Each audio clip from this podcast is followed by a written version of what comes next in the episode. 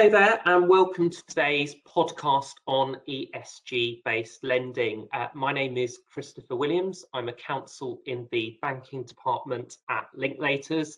And today we're going to be looking at some developments in both the green lending sphere and also the sustainability linked lending sphere. But before we delve into the detail, it's always helpful to look at some of the background to these products.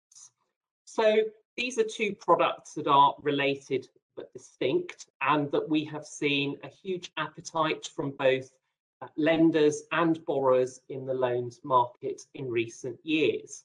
And why has that been?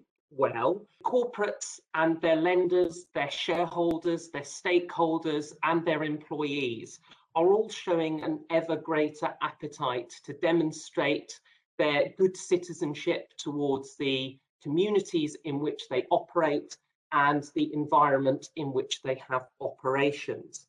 And that's been demonstrated through the increased quantum of use of green loans and more latterly sustainability linked loans. However, of course, the COVID pandemic hit in 2020. And during that period, corporates naturally gravitated towards preserving and focusing on their liquidity needs, which meant that they weren't able necessarily to focus on delivering bespoke lending products uh, targeted at green and sustainability linked loans. However, we are obviously emerging from the pandemic and corporates and their lenders are looking to use these two products again and we have been seeing some developments in them and an increased usage of them. So what are green loans? Green loans are a product that is a loan lent for a green purpose and where the proceeds are tracked from being advanced by the banks to their application against that green purpose. And that green purpose can be a project such as investing in renewable power, the protection of biodiversity, or some other reduction in pollution to land, air, or sea. And the product is underpinned by a set of principles that were first published by a joint working group of the LMA, the APLMA, and the LSTA in 2018 and they were supplemented by guidance in 2020. And these really set out the criteria that market participants need to use in order to badge their loan as a green loan.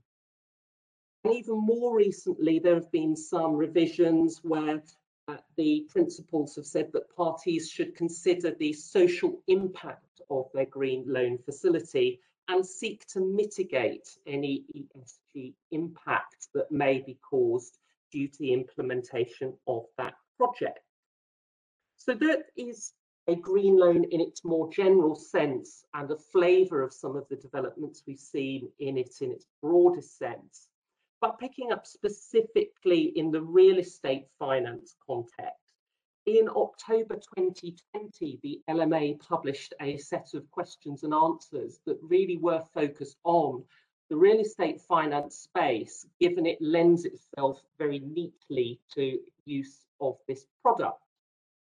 And principally focusing on investment in the financing of new green buildings and also the financing of the retrofitting of existing buildings.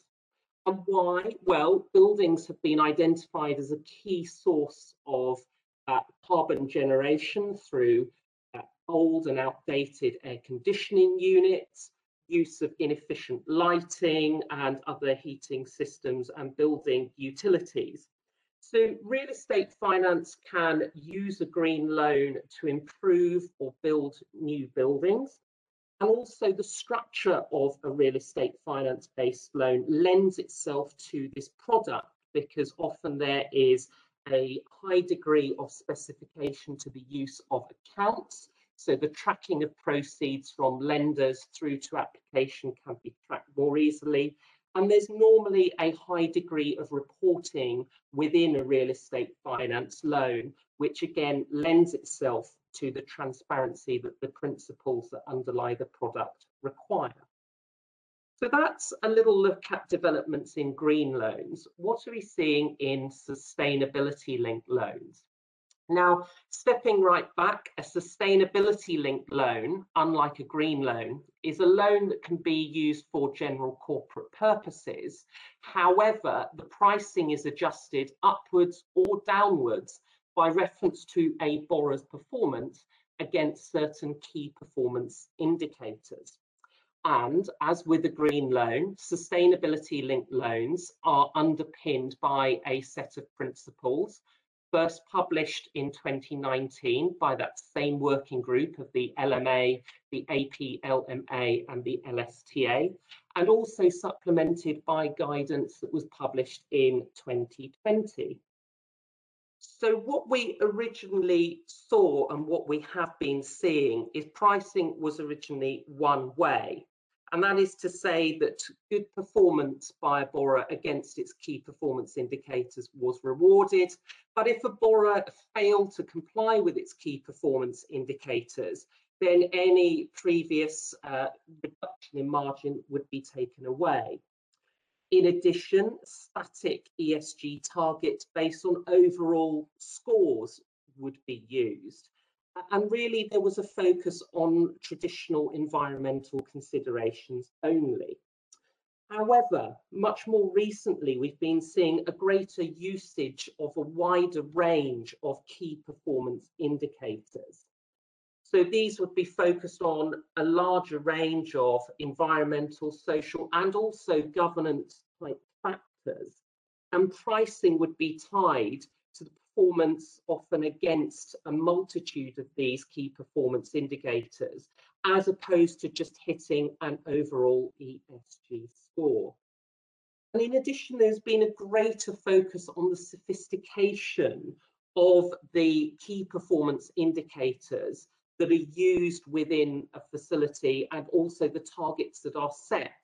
Because one of the key determinants of this product is that it requires the targets that are used to be both meaningful and a stretch for the borrower to comply with. So whereas previously a borrower would have to meet a static target, as I've said, and it could potentially just stay at that level for the remainder of the loan. Now what we're seeing is market participants being forced to continually improve their performance against their key performance indicators throughout the life of their loan, which obviously ties back to the principle I said at the outset, which is that we are seeing borrowers wanting to participate more fully in better environmental husbandry and stewardship of the communities in which they operate. Now, it's fair to say that the sustainability linked loan market is larger than the green loans market because the sustainability linked loans market is inherently a general corporate purposes loan. So there are more borrowers who are able to access this product. And more recently, we have seen the leverage finance market take advantage of this product which traditionally has been the preserve of the corporate lending market.